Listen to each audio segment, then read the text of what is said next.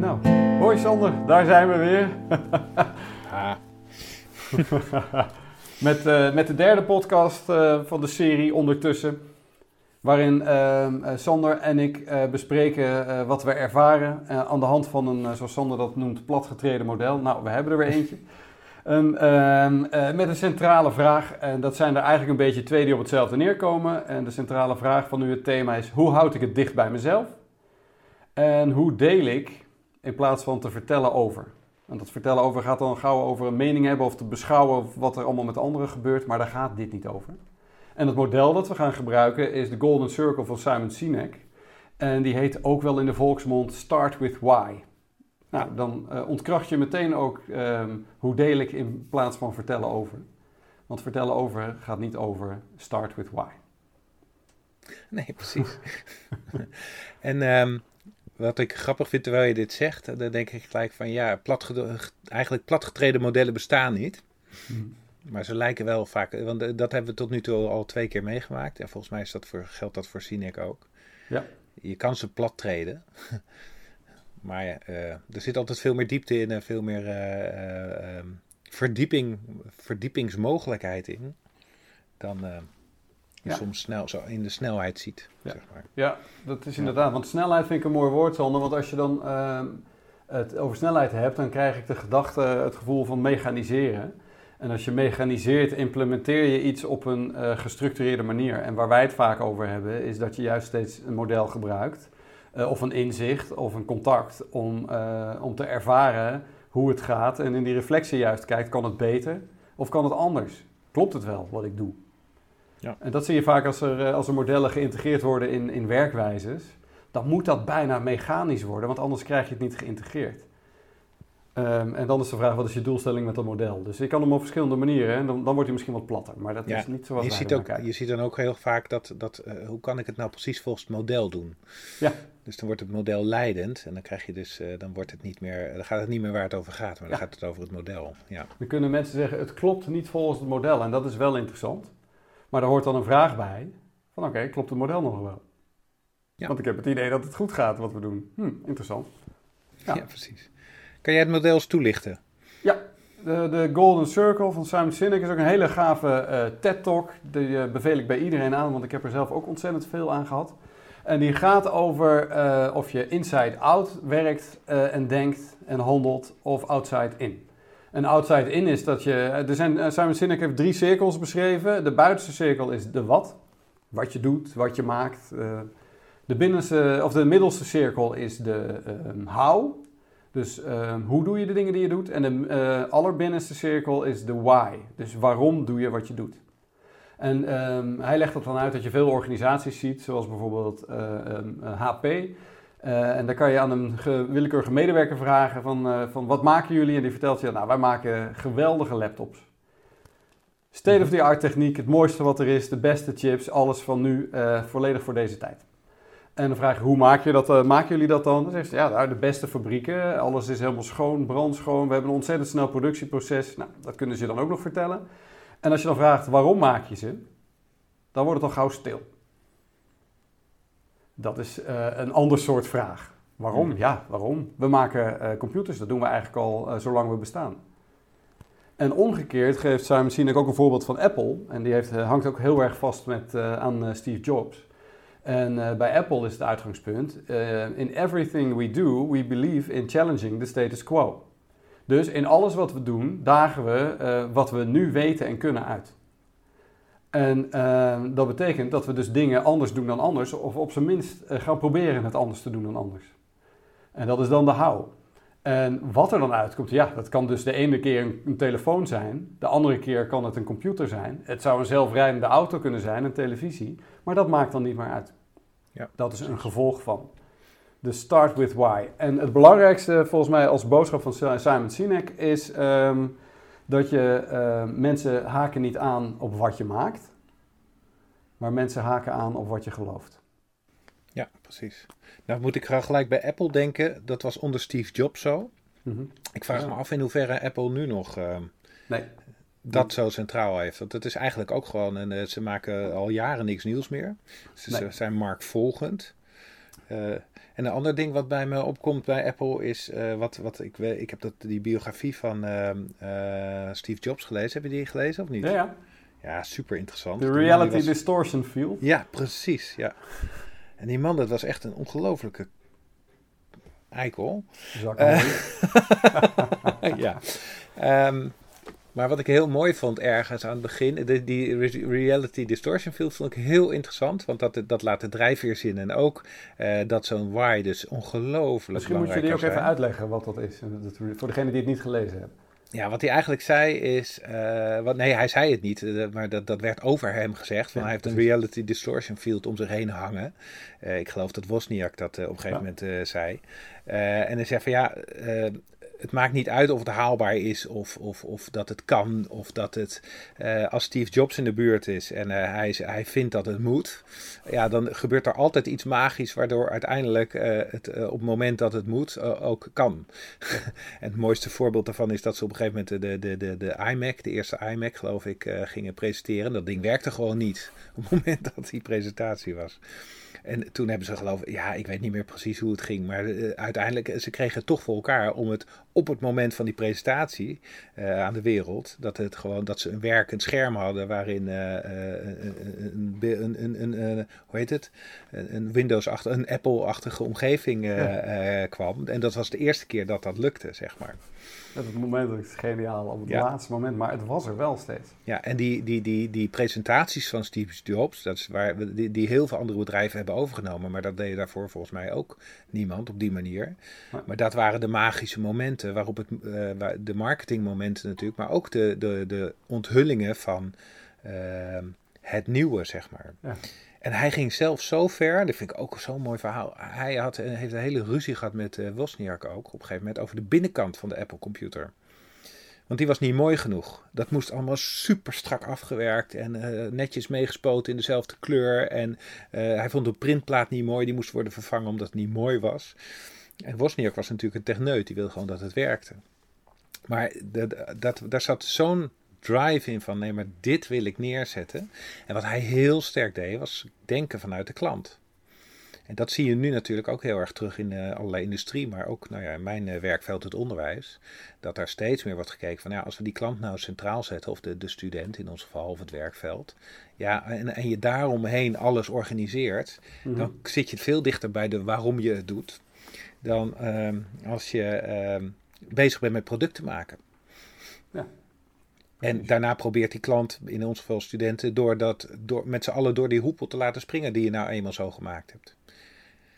Nou, maar daar zitten, we midden, in- daar zitten we midden in een veranderingsproces. Dus dat vind ik wel heel mooi. Om, eh, daarom vind ik dit model nu wel leuk. Omdat je, eh, als je die why centraal stelt, dat wordt heel vaak eh, in mijn werkveld, ehm, wordt het wel genoemd. Maar als je echt kijkt naar hoe wordt er over onderwijsvernieuwing gedacht, dan is dat toch vanuit het bestaande eh, doorontwikkelen. En dat is En wat jij terug net zegt. betekenis. Wat bij Apple nu ook gebeurt, hè? Eigenlijk. Wel, eh, dan, dan krijg je meer camera's erop en dan krijg je nog eh, een andere soort scan waardoor je de, de telefoon kunt ontgrendelen. Maar het is allemaal een doorontwikkeling van hetzelfde. En dat is super nuttig, hè? Dus dat moet je ook doen. Mhm. Maar ehm, als op een gegeven moment het doorontwikkelen niet meer voldoet aan de vraag van waarom doen we dit nou en waartoe zijn we dit aan het eh, maken, dan, dan, eh, dan moet je even een stap terug doen en, daar, en dat weer centraal stellen. Ja. En hoe doen jullie dat dan? Poeh, ja, w- en wat bedoel je met jullie? Eh, Nou, je noemde net het voorbeeld van, eh, van onderwijsinnovatie. Hè? mhm. En dat je op twee manieren eh, dat kan doen. En dat je eigenlijk eh, wilt voorkomen dat je iets creëert waar iedereen door de hoepel heen moet springen. Ehm, en ook dat er voortgeborduurd wordt of voor een deel op wat er al is, wat heel erg logisch en verklaarbaar is. Maar Ja. wat misschien niet het beste resultaat oplevert in deze tijd. Dus hoe vlieg je dat dan aan? Ja, je hebt natuurlijk hoe het vaak in de praktijk gebeurt. En dat is, er wordt een groot project georganiseerd. En dan, uh, dan uh, zeggen ze nou, over, over anderhalf jaar moet het nieuwe onderwijs starten, zeg maar. Dat, is, dat zie je veel. En dat, uh, ook altijd die deadline die daarbij zit. Ja, die deadlines zijn altijd wel redelijk dwingend in het onderwijs. Mm -hmm. Je hebt altijd in februari, in het hoger onderwijs, heb je in februari moeten de systemen weer gevuld worden voor het volgend jaar. Nou, dat zijn altijd van die keiharde deadlines waar iedereen ook onmiddellijk over begint. ja, maar februari ACO of een ander systeem. Ja. ja. Um, maar dat vind ik eigenlijk niet zulke interessante vragen. Want ik zei, dat, is, dat gaat over de wat en de. Uh, ja. uh, dus dus waar, waar, ik me altijd wel veel op richt, is, is om die waarom, en, waarom en de waartoe vraag. En die haal ik ook uit elkaar. Dus je hebt de, de waartoe vraag, dat is heel vaak omstandigheden in het werkveld of, of, in je omgeving van de organisatie waar je werkt. waar wij studenten voor opleiden. Dus een werkveld verandert. De maatschappij is meer dan ooit constant in beweging. Ja. Nou, dat betekent dat je dat de, de, de, uh, waar, waarnaar je, uh, wat, wat je studenten uiteindelijk wil, wil, leren, dat dat de hele tijd verandert. Ja. En er zit een aantal constanten in, maar er zitten ook, uh, ja, zo, als zo'n werkveld, als opeens digitalisering veel belangrijker wordt, ja, dan, dan, dan is ook de vraag van, ja, dan, dan moeten studenten daar wel handig in kunnen bewegen. Dat betekent dat je je hele opleiding moet, moet aanpassen. Dus die waartoe-vraag is belangrijk. Ehm, maar daarmee, daarmee, daar zit niet het hart van docenten. En daar, dat vind ik ze ook weer zo mooi van die why. Mm uh, voor, voor professionals gaat de why heel vaak niet over het waartoe, maar over het waarom. Ja. En het waarom, dat is, waarom, zit jij, waarom ben jij in het onderwijs gaan werken? Waarom ben je bij die hogeschool gaan werken, bij die opleiding? Waar, waar, dat is, het antwoord is altijd omdat ik met studenten wil werken en, en ze iets wil leren en uh, in dat leerproces wil zitten met ze. Uh, omdat daar heel veel bevrediging in zit en uitkomt. Ja. Dus, dus die why-vraag, die is heel belangrijk ook om te stellen. En ik heb wel een voorbeeld. Ik ben ooit bij een opleiding, die waren al drie jaar in ontwikkeling. Uh, of in, in, herontwerp. En het vierde jaar, dat uh, was uh, bijna klaar. En toen kwam eigenlijk, was duidelijk van ja, het werkt toch niet goed genoeg. het werkveld was echt heel erg aan het veranderen. het was echt, echt zo'n beetje een crisis in dat werkveld. En, hmm. Maar eh, om dan te roepen van jongens, we gaan opnieuw innoveren, dat, dat viel natuurlijk heel. Dat, dat, dat kon gewoon niet. Daar was geen ruimte voor. Wat we toen hebben gedaan is, is heel uitgebreid weer stil gaan zitten. We hebben een heel uitgebreide werkveldverkenning gedaan. Van jongens, doen we nog wel, uh, zijn we nog wel aan het opleiden naar, waar, naar, naar de dingen toe die ertoe doen? Dus waarom gevraagd wordt, ja, het werkveld weet ook niet. Nou, dan moeten we dat gaan onderzoeken met elkaar. Dus daar hebben we in, inzet op gezet. En we hebben heel erg gaan, zijn heel erg gaan onderzoeken van wat wij nu doen en wat we nu bedacht hebben, werkt dat? Uh, wat willen we? Hoe zouden we het nou echt met studenten willen? Uh, we willen veel meer samen met studenten optrekken. We willen zelf ook leren als we lesgeven. Nou, dat soort vraagstukken en daar echt ook uitgebreid met elkaar stilstaan. En bij de geschiedenis van de opleiding, uh, bij de patronen die we met elkaar hadden. Um, en daar kwam uiteindelijk onomstotelijk uit van ja, dan moeten we, zullen we toch echt nog een grote slag moeten maken. Dan moeten we echt opnieuw nadenken. En toen was er, en dan krijg je een heel ander soort uh, uh, vraagstuk als je het over wat gaan we dan precies doen. Ja, die is heel erg geladen met datgene waarom, waarom je het doet. En dan krijg je een veel, veel vollere, veel wezenlijkere wat dan uh, als je begint met, ja, we moeten programmatische toetsen invoeren. Ja, ja waarom? Ja, hoezo? Waar is dat, wat, wat levert ons dat dan op? Maar je, je, vertelt een hele korte tijd een heleboel dingen die bij mijn gedachten naar boven brengen. Um, en de eerste is dat je, ja, dat is altijd goed hè, dat je onderscheid uh, eigenlijk maakt tussen de why van uh, degene die het uitvoert. Mm -hmm. En de why van de organisatie. En dat wordt dan uh, bij gebrek aan een herkenbaar, identificeerbare leider, wordt dat een waartoe. En dan is het werkveld ook leidend met de why van het werkveld. En dan, hier zie je ook een verschil uh, volgens mij in dat model met uh, wat, uh, dat zie je bij Tesla, dat zag je bij Apple. Steve Jobs was een figuur waarvan je precies wist wat de why was en daar wilden mensen aan meedoen. Mm -hmm. dat zie je bij Elon Musk, precies hetzelfde. Mensen zien iemand daar staan, die staat ergens voor, daar willen mensen aan meedoen. Ja. En hoe, hoe is dat bij een instituut als bij jullie dan? Ja, dat is grappig. Ik schreef net op, toen jij net uh, aan het uitleggen was, uh, schreef ik op visie aan het eind. En volgens mij is dat, uh, bij, iemand als Steve Jobs en Elon Musk vind ik ook, die heeft, dat zijn visionairen. Hè? Dus dat zijn mensen die gaan staan en die zeggen, daar gaan we naartoe. Ja. En dat wordt heel vaak ook geroepen in organisaties. Ja, je hebt iemand nodig die dat doet. En ik vraag me af in professionele en ambt, meer ambtelijke organisaties, vraag me af of dat, uh, of dat zo is. Omdat ik denk dat, nou bijvoorbeeld, nou ik het even bij het onderwijs houden, maar in de zorg is het ook zo. Maar in, in, in het onderwijs is, het onderwijs is van iedereen die het doet. Dus je bent veel meer met elkaar eigenaar. Het is van iedereen en het resultaat is ook van iedereen. Ja. Dat is een heel ander uitgangspunt. Ja, en dan is het heel nuttig als er wel een aantal mensen zijn die, die uh, uh, visie hebben. Mm Maar dat is nog iets anders dan de gezamenlijke visie van waaruit je gaat werken. Ja. Ik, en ik zie in de praktijk bij ons dat heel vaak uh, je een flinke tijd bezig bent met, elka met elkaar. zo, aan, aan, het werken, aan het doen, aan het ontwerpen en dat soort dingen. En aan het onderzoeken. En dat daar geleidelijk ook, uh, dat dat ook helpt tot visieontwikkeling.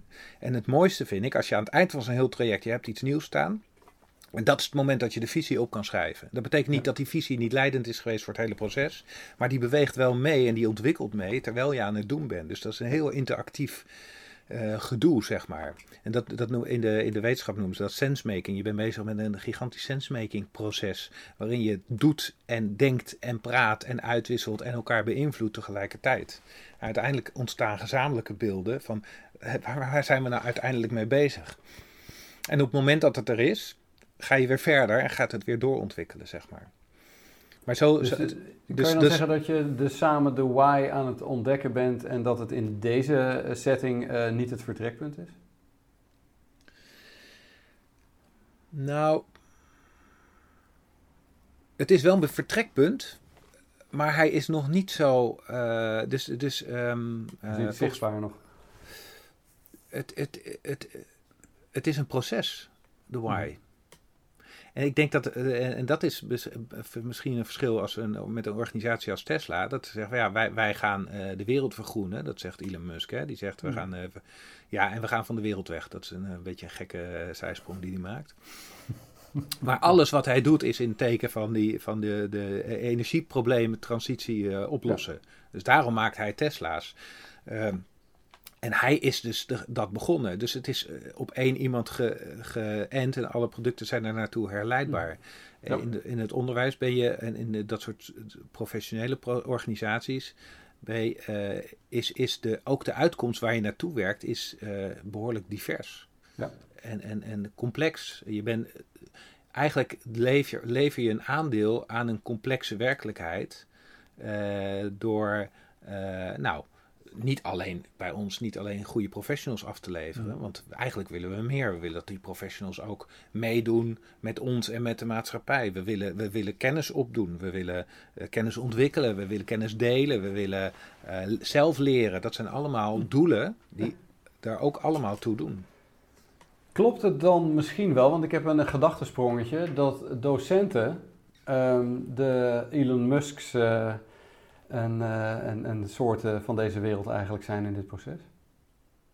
Dat die de leiders zijn van de studenten, die, waar de studenten graag volgen? Tenminste, dat je daarheen zou kunnen willen bewegen? Ja, die, die vraag doet twee dingen met me. Ik denk aan de ene kant, denk ik, ja, hey, dat is interessant. Aan de andere kant, onmiddellijk komt er bij me op van, ja, maar als wij dat roept een soort studentbeeld bij me op. Er is ook onderzoek naar gedaan naar verschillende soorten studentbeelden bij verschillende domeinen in het onderwijs. Ja. Een vriendin van mij, Ellen Kloet, heeft dat gedaan. En uh, die kwam eruit van, je, in verschillende domeinen kijken ze verschillend naar hoe, wat studenten zijn. En het beeld wat jij met jouw vraag mhm. bij me oproept, is studenten als um, leerlingen die je moet mhm. vertellen waar we naartoe gaan. Nee, ik, ik bedoel hem anders. Oh. Ik uh, bedoel hem vanuit het perspectief van inspirator. Um, ja, ja van um, levenslesdeler. Weet je wel? Want elke student, hoe dan ook, zit volgens mij, en zeker op het bachelorniveau, van, uh, in het proces van adolescentie naar volwassenheid. En uh, die heeft skills nodig om zich in het leven te bewegen. En dat zijn niet per definitie de theoretische vakdingen die ze kunnen leren, want die halen ze overal vandaan, die zijn ook overal beschikbaar. Maar ze vooral, hoe, wie ben ik? Waarom doe ik wat ik doe en hoe beweeg ik mij uh, in de wereld uh, van deze studie en hoe ga ik mij in de wereld daarna bewegen. Ja, en als docent zou je dan een rolmodel als ontwikkeld mens kunnen zijn. Van nou ja, kijk, dit zijn mijn drijfveren en zo leef ik. En daarom uh, geef ik deze colleges en begeleid ik jullie op deze manier. Omdat ik daarin geloof. En zo nodig ik jullie ook uit om te ontdekken waar je in gelooft en waar je voor gaat. Zodat Ja, je dus- je beweging op jouw manier maakt. Dus de docent als rolmodel, zeg maar. Ja, precies. Net zoals zo'n Elon Musk eh, eh, een rolmodel is voor mensen. Ja. Ja, ik denk gedeeltelijk wel. Ik vind het altijd heel mooi. Ja, maar dat, dat is mijn persoonlijke eh, wens. in het, Mhm. dat, dat, ik zou het heel eng vinden als ik alleen maar rolmodel was. Omdat ik zo ontzettend veel van de mensen met wie ik werk ook kan leren. Nee, maar dat ben je zijn dan ook ook mijn als rolmodel, hè? Ja, dat dat vind ik het mooie van het rolmodel zijn. Ja. Als jij als rolmodel ook heel kwetsbaar kunt zijn, zeggen ik weet niet alles. Sterker nog, ik ben sterker geworden door, me, eh, door hulp te vragen. Ik ben completer geworden door te snappen dat anderen beter, eh, dingen beter kunnen dan ik en die ga ik dat dan laten doen. Eh, kom ik verder. Want dat is wat het rolmodel doet. Die, maakt, eh, die kan studenten helpen, jonge mensen helpen te leren meteen al. Je hoeft het niet alleen te doen. Eh, de wereld beweegt, dus het is handiger dat jij eh, luistert naar jezelf, zodat jij centraal punt bent in die bewerende, eh, bewegende wereld. Weet je wat? Dat, dat Ja, hij gaat voor mij zelfs nog één puntje verder. En Dat is dat ik eh, graag samen met mijn studenten ook leer van de situaties Ja. waar je in terechtkomt. Hoe tof is dat? Dus dat je, en en, en dat, dat zie ik nog heel weinig in het onderwijs, maar ik, ik, ik heb wel een paar voorbeelden van dat Mhm. docenten samen in zo'n traject starten, stappen met studenten en gewoon met elkaar meedoen. En zo'n docent heeft een andere rol in dat proces, Ja. maar is net zo goed aan het leren. eh, en, le- en heeft die andere rollen in dat proces ook nodig om, om, om te kunnen leren, bijvoorbeeld. Ja, en er zit volgens mij dan nog een andere functie in eh, voor alle eh, jonge mensen die ehm, bepaalde rolmodellen missen in hun leven. Ehm, kan je eh, in, in een studie dus ook een rolmodel zijn. Gewoon in volharding, in geloof, in uitdragen en ook niks van een ander verwachten, maar laten zien dat je je eigen verantwoordelijkheid neemt voor je eigen stappen. Ja, ja. Iets een meer maatschappelijke rol zit daar dan ook meteen in, zodat Ja. je completere mensen aflevert die misschien nog wel een heel ander vak gaan uitoefenen ook, maar dat maakt niet uit, want ze zijn in staat om stappen te zetten. Ja. En geloof in zichzelf en voelen energie en durven en weet je wel, dat soort dingen. Nee, precies. En, de, en het- zo, zo zie ik leren ook. Dat, eh, dat je constant ook met elkaar aan het leren bent. En, eh, en je kan alles als leer... Kijk, zo'n podcast die wij maken. Dat is ook voor mij... Ik had vanmorgen nog over met twee collega's. Daar zaten we ook over de po- podcast te praten. En eh, waarom, waarom vind ik dat nou zo leuk om te doen? En een van de twee vertelde van ja, ik doe heel graag, ik zou heel graag een cursus doen. En ik had net een podcast van Hans Vermaak ge- geluisterd. Die zegt ja, eigenlijk eh, opleidingen doen en cursus eh, doen, dat is eigenlijk een beetje voor de luie, de luie professionals. nou, die gooide ik er even in. Nou, ze moeten wel lachen. ja, wel, ja, dat is mooi. Maar voor mij is een- eh, aan een boek schrijven of een podcast maken of zo, dat zijn voor mij manieren om te leren. Ja. Omdat je deelt, maar om dat te kunnen delen moet je je ook verdiepen. En ook moet je kwetsbaar zijn en je verdiepen in jezelf en in de ander met wie je in gesprek bent. En dat levert weer inzichten op. Ehm, en anderen kunnen daarin meeluisteren en daar ook weer van leren. Precies. En dan ben je eigenlijk ehm, eh, je eigen ontdekkingstocht aan het, eh, aan het doen, waar je anderen in mee laat delen. Wat een beetje Ja. aansluit bij het thema wat wij vandaag met deze podcast hadden. Dat Ja, je niet naartoe, over. Ja, maar dat is wel mooi, want dat is ook precies waar het, eh, waar het om gaat. Ik moet denken aan, eh, aan mijn vrouw Evelien, die een keer een cursus management deed. En aan het einde van die cursus zeiden ze tegen haar: ga alsjeblieft nooit andere cursussen doen. Vergeet ook wat je hier geleerd bent, eh, geleerd hebt. Wij kunnen eh, van jou, omdat je zo ehm, in contact staat met jezelf en zo oprecht eh, deze gesprekken en, en, en problemen aangaat, kunnen wij juist wat leren. Want wij hebben de neiging om de theorie te gebruiken, omdat we niet naar onszelf luisteren. Nou, vond ik een ontzettend mooi compliment. Maar dat is ook een beetje wat jij zegt. Ehm, ga op reis en die opleiding kan je dan wel uitnodigen om jezelf te ontdekken. Maar blijf vooral bij dat unieke, ehm, de why van jezelf, waar jouw kracht zit. Waarom je de dingen doet. Want anders ga je inderdaad een methode toepassen. Maar Ja. dat Ja, op dat zit inderdaad in hetzelfde lijstje. Ja. Ja. Ja. ja, en ondertussen moet je. eh, ehm, er zijn verschillende manieren van leren, denk ik. En ik denk dat het zich afwisselt. Eh, en eh, dat het ook per persoon een beetje verschilt en per, per situatie verschilt hoe je leert. Absoluut. Kolp is niet helemaal eh, bewezen, maar, maar er zit natuurlijk ook wel wat in. verschillende leerstijlen. Ja. Over platgetreden modellen gesproken. ik Die ga niet Kolp uitleggen, dat kent iedereen wel. Nee, Ja, precies. Maar zoek dat, het maar op, mensen. Daar Ja. in. Maar ehm, ehm, er zit natuurlijk wel. eh, ik, ik ken mensen die heel graag opleidingen doen en daar heel veel aan hebben. Eh, nou, ik ben daar niet zo in. Ik, ik eh, doe het uiteindelijk nooit. Maar ik besteed wel genoeg tijd om te leren. Ja. En als je mij zegt van lees elke dag een boek of elke week een boek, dan doe ik dat niet. De, ik, ik heb iets anders nodig. Ik moet zelf iets creëren om, om de noodzaak te, voelen om iets te lezen, bijvoorbeeld. Ja, maar je hebt wel ook die theorie en die kennis, heb je ook, dat, dat is geen onzin.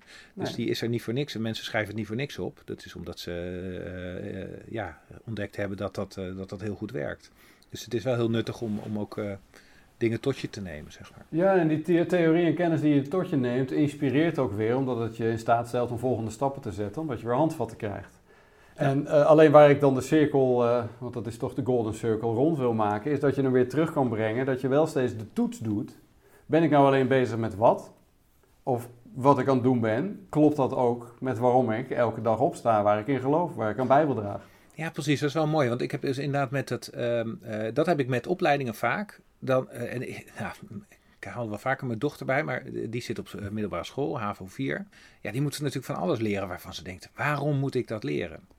Nou, ik, dat, dat vind ik eigenlijk ook altijd wel. En bij sommige dingen op middelbare scholen vind ik het zelfs heel lastig.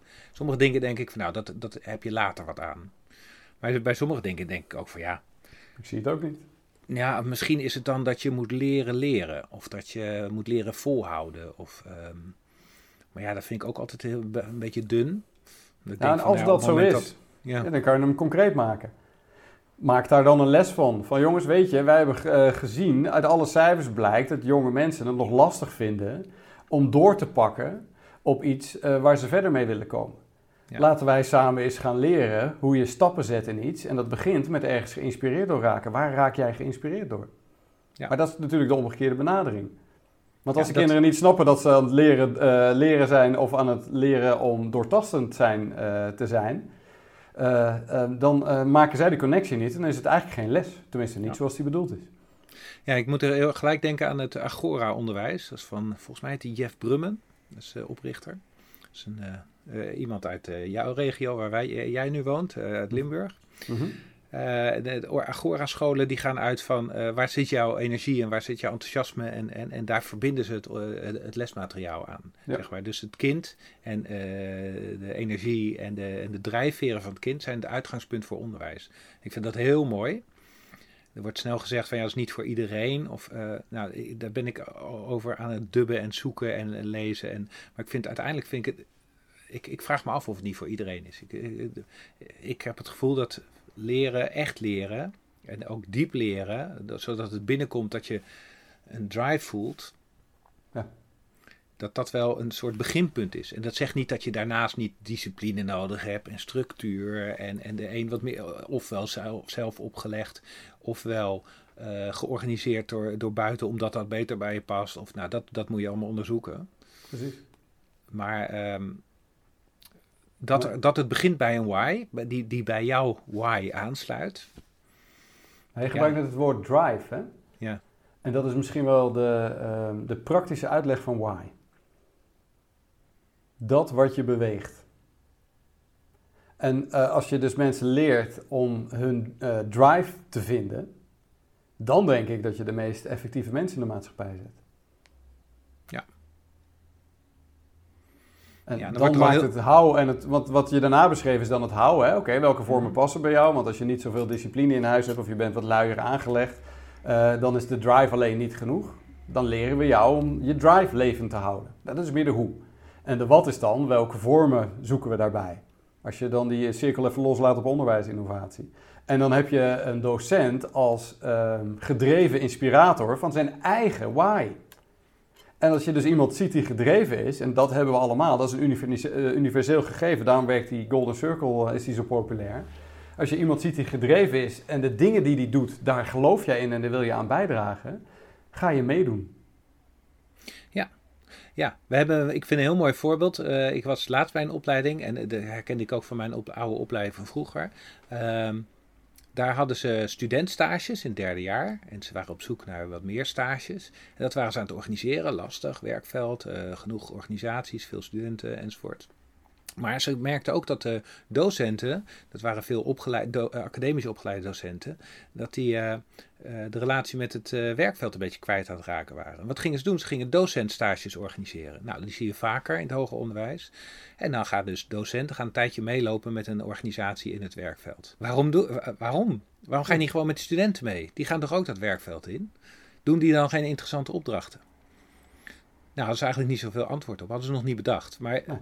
je ziet dus dat, dat dus, um, dat die docentstage is volgens mij uh, ingegeven op zo'n moment door van hé, hey, uh, de why is dan onze studenten, docenten hebben uh, missen een beetje de aansluiting met het werkveld. Dus onze docenten, hè, dus dan zegt de management bedenkt, hé, hey, we moeten iets met die docenten.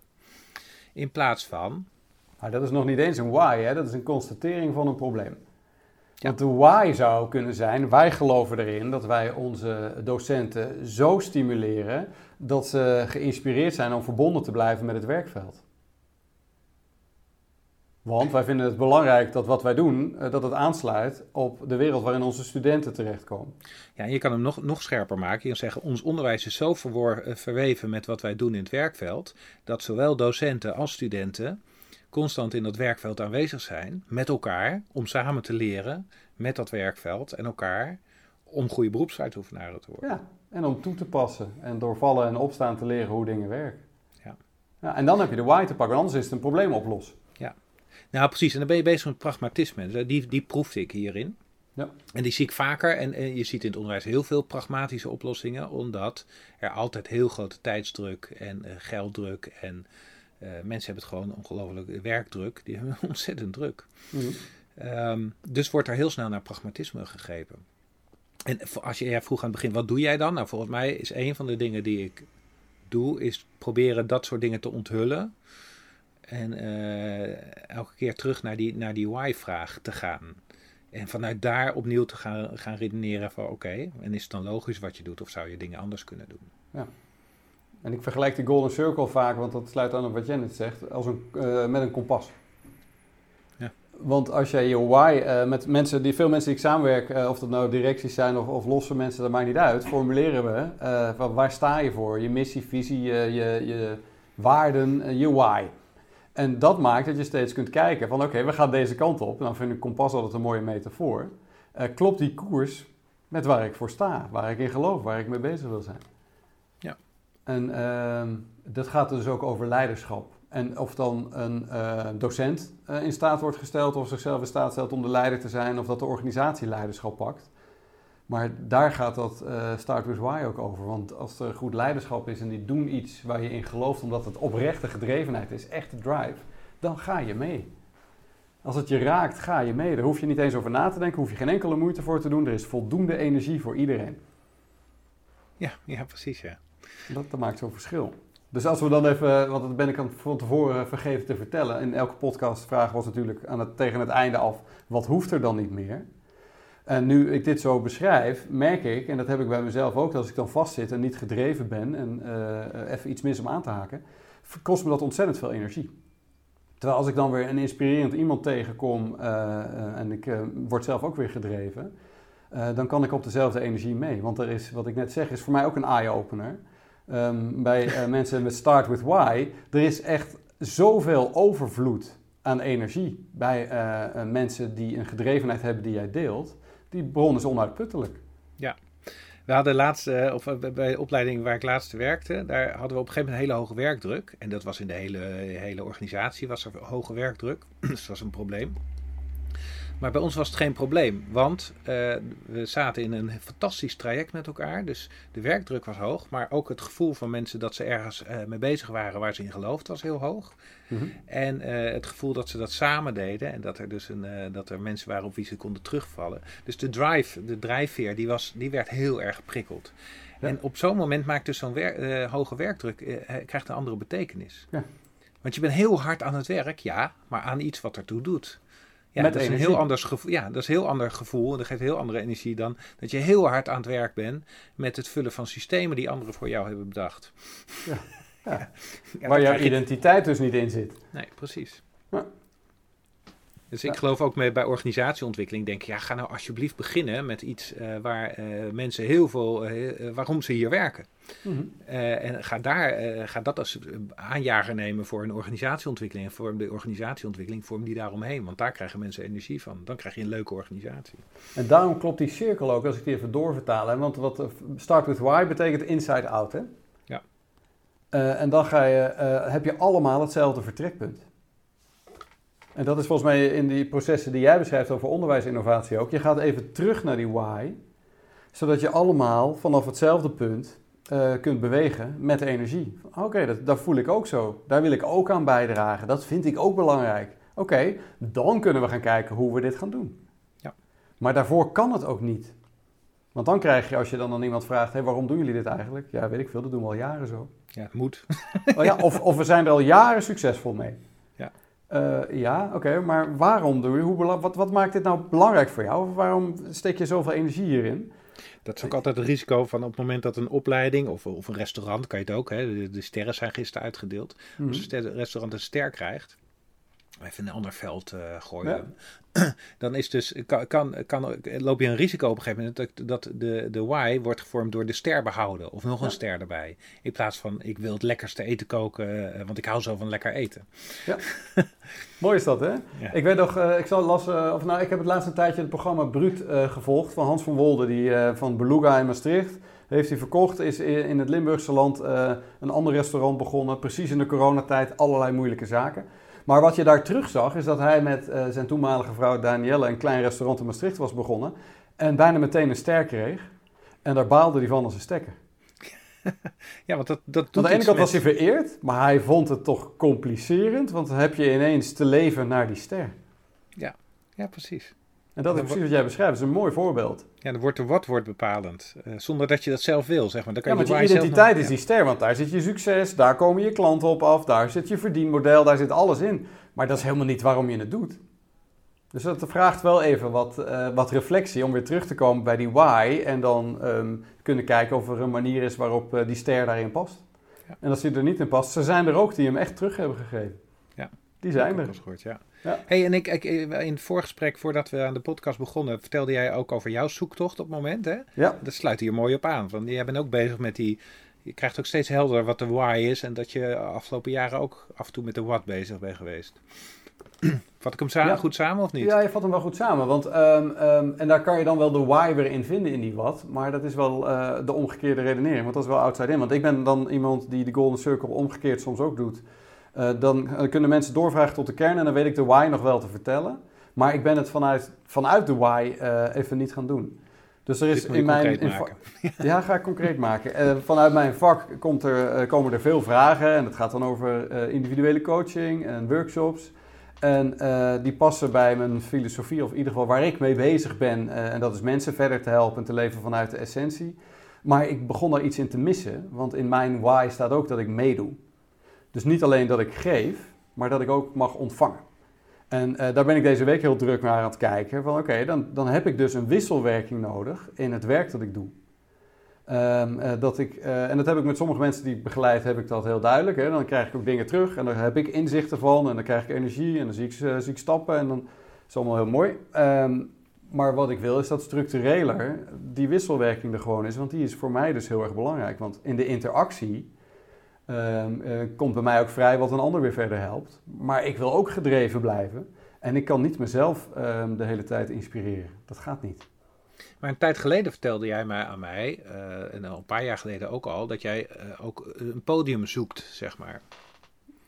En dat, dan denk ik, oh, maar dat is daar, dit wat jij nu vertelt over het delen mm -hmm. uh, en, en zelf ook meedoen, zeg maar. Ja, podium is dan meer een platform. En ik merk, ja. dat heb ik ook een keer dat inzicht gekregen toen ik gesprek was met iemand anders een tijd terug, dat ik niet alleen op dat podium sta. Ja, ja, ja, ja. ja. Uh, maar dat je het podium deelt. Maar, um, van, uh, ik zal ik het anders nog uh, uitleggen. Ik was vorige week op pad met iemand die mij begeleidt. Dat is ontzettend fijn. En we waren op de hei en daar liep een herder met zijn kudde. Mm -hmm. En zo'n herder loopt altijd achter zijn kudde aan. En ehm, die eh, helpt het schaapje wat wat langzamer is met een liefdevol duwtje ook naar vooruit. En die leidt die hele kudde in hun eigen gekrioel en beweging vooruit. Nou, dat is de leiderschap waar ik in geloof. En ehm, ik kwam er ook achter dat ik niet een van die schapen in die kudde ben, maar dat ik die herder ben af en toe. En dat ik het dus nodig heb om ook mee te doen met andere herders in plaats van alleen met schapen in de kudde.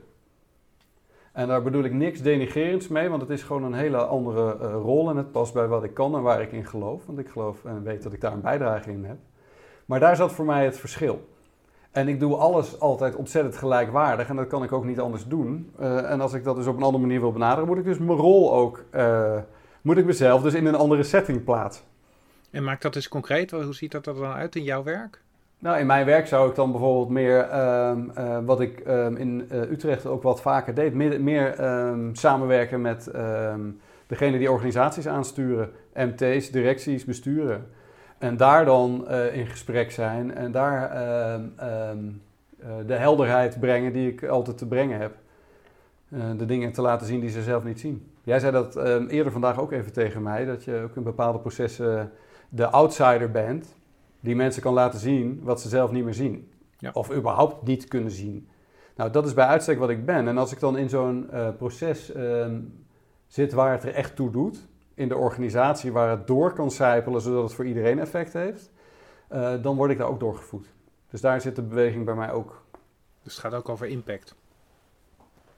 Uh, het gaat over duurzaamheid. En als je op de goede plek zit uh, om, uh, en doet wat je uh, belangrijk of, vindt en je zoekt het wat groter, want dat, ik werd getriggerd door jouw opmerking, terecht opmerking over dat podium. Mm -hmm. Dit is een groter platform waar je samen met, met mensen die daar um, keuzes in maken en bewegingen in kunnen maken, gaat kijken naar welke stappen komen er nou eigenlijk. En daar heeft iedereen in zo'n organisatie uiteindelijk baat bij als dat uh, die helderheid maakt dat de koers klopt bij wie zo'n organisatie nou eigenlijk in de essentie ook alweer was. Ja. En wie die leiders in persoon zijn en hoe die mensen met elkaar omgaan. Ik heb het vaker gehad dat ik met een uh, MT werkte of, uh, of de groep leiders die onderling dan allerlei gevechten uitvochten. En dat was voor de hele staf zichtbaar. Ja. Nou ja, als je wilt dat je staf meegaat en iedereen in de kudde meegaat, dan zul je dus gedrag moeten vertonen waar die mensen in geloven. En, en daar zie ik veel meer een rol voor mij weggelegd. En ik zit nu in het proces om dat dan nog wat concreter te maken, want ik zit nu veel meer in die why. En dan komt die stap uh, how en what komt er achteraan.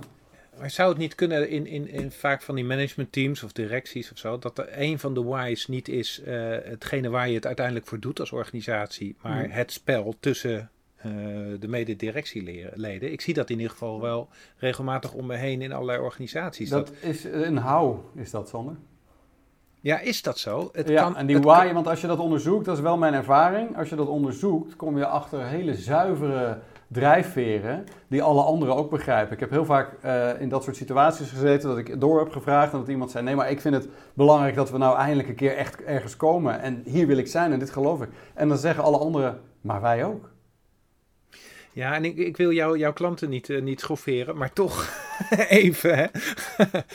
um, ik, ik, nee, nou, ik zal, laat ik me even bij mezelf maar dat is een me dat mechanisme, daar ligt een mechanisme onder. Ja, maar la, laat ik me even bij mezelf houden. Ik kwam er op een gegeven moment achter dat ik de hele tijd hogerop wilde in de organisatie. Mm -hmm. uh, en ik dacht dat te verklaren door een drijfveer van ja, maar ik wil, nou ja, eigenlijk wat jij nu ook schetst, hè, ik wil impact hebben, ik wil uh, duurzaamheid, uh, ik wil dat, dat het zin heeft, ik, ik wil iets bereiken met die organisatie en op een andere positie heb ik daar meer invloed op. Mm -hmm. Maar ik kwam er op een gegeven moment echt achter dat er een van de drijfveren toch ook mijn eigen onzekerheid was en, ja. en mijn eigen ja, nood daarin om het te bewijzen en, en dat ik constant dus uh, da daar, en dat ik door in een hogere positie zat, me makkelijker kon verhouden met anderen in die positie. Uh, en dat is nog steeds wel iets wat af en toe, uh, wat, waar ik mezelf op betrap. Mm -hmm. Maar toen ik, op, pas op het moment dat ik dat echt ontdekte, toen merkte ik pas hoe vervelend ik dat spel op die posities eigenlijk vond. En, ben, en kon ik daar weer uitstappen. Nou, dat doe ja. ik niet meer aan mee. Maar dan zag ik wel om me heen dat, dat uh, ik krijg wel sterk het gevoel, in ieder geval, dat bij een aantal mensen die in dat soort posities zitten, dat toch een belangrijke drijfveer is. Ja. Om uh, eigen onzekerheid je willen bewijzen uh, en, en daar, daarmee in dat machtsspel terechtkomen. Klopt. Alleen het is geen why. Het is wel een drijfveer en daar zit het onderscheid. Want een, een why voor deze mensen is, als je ze doorvraagt, nog altijd: uh, ik wil gelukkig zijn, ik wil, vind het belangrijk om gewaardeerd te worden voor wat ik doe. En die, en, maar die pakken alleen uh, een bepaald soort invloed. Want wat je zegt klopt wel. Ik kom heel veel mensen tegen die heel goed zijn in positiespel. En veel minder een leider zijn. Die heel goed zijn in het positiespel en veel minder een visie hebben. En dat zijn eigenlijk niet de leiders die je nodig hebt. Dus daar, daar zit ik dan meer op. Want ik merk dat je een ander soort. Uh, of misschien kunnen ze het onderweg leren anders te doen. Maar de, de motivatie is wat jij ook deel en net uitlegde. Is ik wil graag op die positie zitten. Want ik heb het idee dat ik dan uh, iemand ben, belangrijk ben. Mijn identiteit is dat. Ja. Maar dat is het niet. Je bent een leider of je bent geen leider. Maar er zitten vaak mensen op positie omdat die goed zijn in positie. Maar het zijn vaak geen leiders. En dat komt dan ook in zo'n proces. Maar dat is dan niet hun why, want het kan, als dat, dat hun belangrijkste reden is waarom hmm. ze op die positie zitten, ja? dat is dan toch je why? Nee, dat is het mechanisme. Dan zou Elon Musk zeggen: ehm, ehm, Mijn ehm, drijfveer is de rijkste man van de wereld zijn. Ja, ja, ja. ja. Dan zou Steve Jobs zeggen: Mijn uh, drijfveer is om, uh, en dat is meer een missie, om uh, in elk huishouden een iMac neer te zetten. Maar dat is de drijfveer niet. De drijfveer is om, uh, om, om bijvoorbeeld het uh, energieprobleem op te lossen. Of de drijfveer is om de technische kaders uit te dagen. En dat zie je heel vaak. Mensen die dus heel goed zijn in positie, ehm, komen op die plekken waar eigenlijk leiderschap nodig is. En geen positiespel. En daarom lijkt het vaak in directies en in besturen um, vooral een gevecht in politieke sferen te zijn. Um, omdat uh, mensen uh, niet kwetsbaar genoeg zijn om een dienend leider te zijn. Vind Herman Wijfels bijvoorbeeld een mooi voorbeeld van dienend leiderschap. Ja, die was afgelopen zondag bij Buitenhof en die had het mm -hmm. over de hele omzichtaffaire. We zitten nu, ja. we nemen deze podcast op precies dus, op het moment dat... Het is geweldig, dat, dit is precies ja. het voorbeeld. En omzicht wordt buitenspel gezet. Ja. Maar die heeft vanuit zijn drijfveren heeft hij, die toeslagenaffaire zo zichtbaar gemaakt... dat heel veel mensen ontzettend geholpen zijn, ontzettend waardevol. Maar degene die bezig zijn met de positie ja. Die zijn bezig hem buitenspel te zetten. Ja. Maar dat zijn dus die met positie bezig zijn, dat zijn niet de leiders. Dat zijn degenen die bezig zijn met positie. Het is toch wel schokkend dat daar, daar dan een van degenen Rutte is, uh, zeg maar. Ja, maar dat is ook shocking. Want uh, je bent namelijk als machthebber, word je uh, onmachtig gemaakt als mensen in het hele land de why volgen van een concurrent. Dat is, nu hebben we mooi de cirkel rond in de sterkte van, van Start With Why. Ja. That's why leaders eat last, hè, heeft hij op zijn boek staan, Simon Sinek. En dat vind ik bij Omzicht een mooi voorbeeld. Die gaat niet vooraan staan en zichzelf de borst kloppen. Oh, dit is echt heel mooi. Er is een mooi experiment geweest, staat in het boek van Rutger Bregman over macht. En dan mm -hmm. hebben ze uh, chimpansees. Uh, dan zetten ze. Uh, nee, oh, ik weet, weet het voorbeeld niet meer precies. Het gaat over een groepje Nee, het gaat over, niet over chimpansees. Het gaat over mensen die zetten ze bij elkaar en, en één wordt de leider genoemd. Ja. En dan krijgen die een groepje van drie en ze krijgen vier koekjes. Oh ja. Oh, ja. En degene die leider is genoemd pakt vier koekje. Ja, en zo gaat dat. Ja, maar die heeft alleen positie, hè? Ja, die heeft precies. Maar alleen dat al is genoeg ja. om de macht te grijpen, zeg maar. Precies. Ja. Terwijl die omzicht heeft meer macht dan iedereen bedacht had. Want nu krijg je iedereen die uh, sympathisant uh, is voor degene die uh, slachtoffer zijn in de toeslagaffaire. En de mensen die het zelf het slachtoffer zijn geweest. Die groeperen zich. Ze kunnen dadelijk niet meer om deze man heen. Ja. Ik vond het heel grappig dat je, ik vind het heel grappig dat je Herman Wijvers aanhaalt, omdat ik die net zondag bij uh, ja, Buitenhof... Toeval die, bestaat niet. Die noemde dit precies zo. Die zei van ja, het is tijd nu voor ander leiderschap. Ja. En Herman Wijvers heeft, is een mooi voorbeeld van hoe dat bij Rabobank ging. En dat was toch een redelijk uh, positiegericht vastgeroest instituut. Uh, maar daar mocht je, uh, kon je dus leider, kwetsbaar leider zijn waar je ergens in geloofde en anderen in kracht zetten om het voor elkaar te krijgen. En niet zelf daar de positie voor hoefde te hebben. Is dat nu nog zo of niet? Ik betwijfel het, maar ik heb daar geen inzicht in, maar ik betwijfel dat. Want dat ja. valt ook weer heel snel terug. Want de eerstvolgende die positie uh, gaat voor positie, die staat er namelijk te trappelen aan de deur. Dus ja. ja en degene die je daar wilt hebben, die staat daar niet te trappelen. Ga maar na, op elke plek waar je komt, dit is echt een stokpaardje voor mij hoor, maar zitten de beste leiders zitten tussen de mensen. En degene die de eindverantwoordelijkheid hebben, die je leider zou kunnen noemen vanwege hun titel, die zitten in de hoge lijn. Survival of the fittest op een bepaalde manier. Maar dan, ja. ja. en degene zoals jij, die haken af uh, in dat positiespel. Ja. Want dat gaat niet over de essentie. Nee. nee, precies. Nou ja, dat is misschien maar goed dan ook. Dat de mensen de, die over de essentie gaan ook zitten waar de essentie zit. En de rest, je zou het ook kunnen zien als een spel wat eigenlijk op de, zich op de achtergrond uh, afspeelt. En waar het niet over gaat. Ja. En mijn beweging zit er dan in dat ik erin geloof dat, uh, dat je mensen kunt helpen de juiste leiders in de organisatie te zetten. Ja. En daar ga je leiders dan mee helpen, want dat lijkt me ingewikkeld. Dat je dan een directie gaat zeggen, zitten jullie eigenlijk, eigenlijk zou je dan kunnen zeggen, zitten jullie wel op de goede plek? Ja. Nou ja, Sander, mijn geloof zit erin dat iedereen, zonder uitzondering, ergens eronder, uh, onder de lading van mechanismen, status en weet ik wat, een loopzuivere why heeft. Als je er maar over in gesprek bent. En die komen er dan ook achter dat wat ze aan het doen zijn niet overeenkomt met waar ze in geloven. Maar ik moest directeur worden, uh, want ik zal, uh, wilde niet zoals mijn vader eindigen. En als je dat boven hebt, dan gaan mensen wat anders doen? Dan gaan mensen keuzes maken. Ja, mooi. Ja, dat is mooi. Dus om te leren. Ja. Je kan er niet omheen. Ja, ja. dat, vind ik, dat vind ik een mooie why, uh, ja. Dat is mooi, hè? Maar ik ben dus even aan het zoeken hoe kom ik daar dan op die goede plekken. Want ik voel ook die dynamiek, hè, want ik wil um, um, wel uh, ook iets kunnen doen. Mm -hmm. uh, maar dat is het proces waar ik in zit. Ik zit naar de klok te kijken. We zitten ja. al op 50 minuten ondertussen. Ja, we gaan naar de, naar de eindvraag toe. Van, uh, ja. die, die, het is wel mooi wat jij zegt, ik ben nu aan het zoeken. Nou, wat, wat hoef jij dan niet meer nu? Nou ja, waar ik van de week al achter kwam, dat ik, mijn, ik, ik hoef geen zijpaden te nemen steeds. Um, als ik nog niet precies weet hoe ik het ga doen.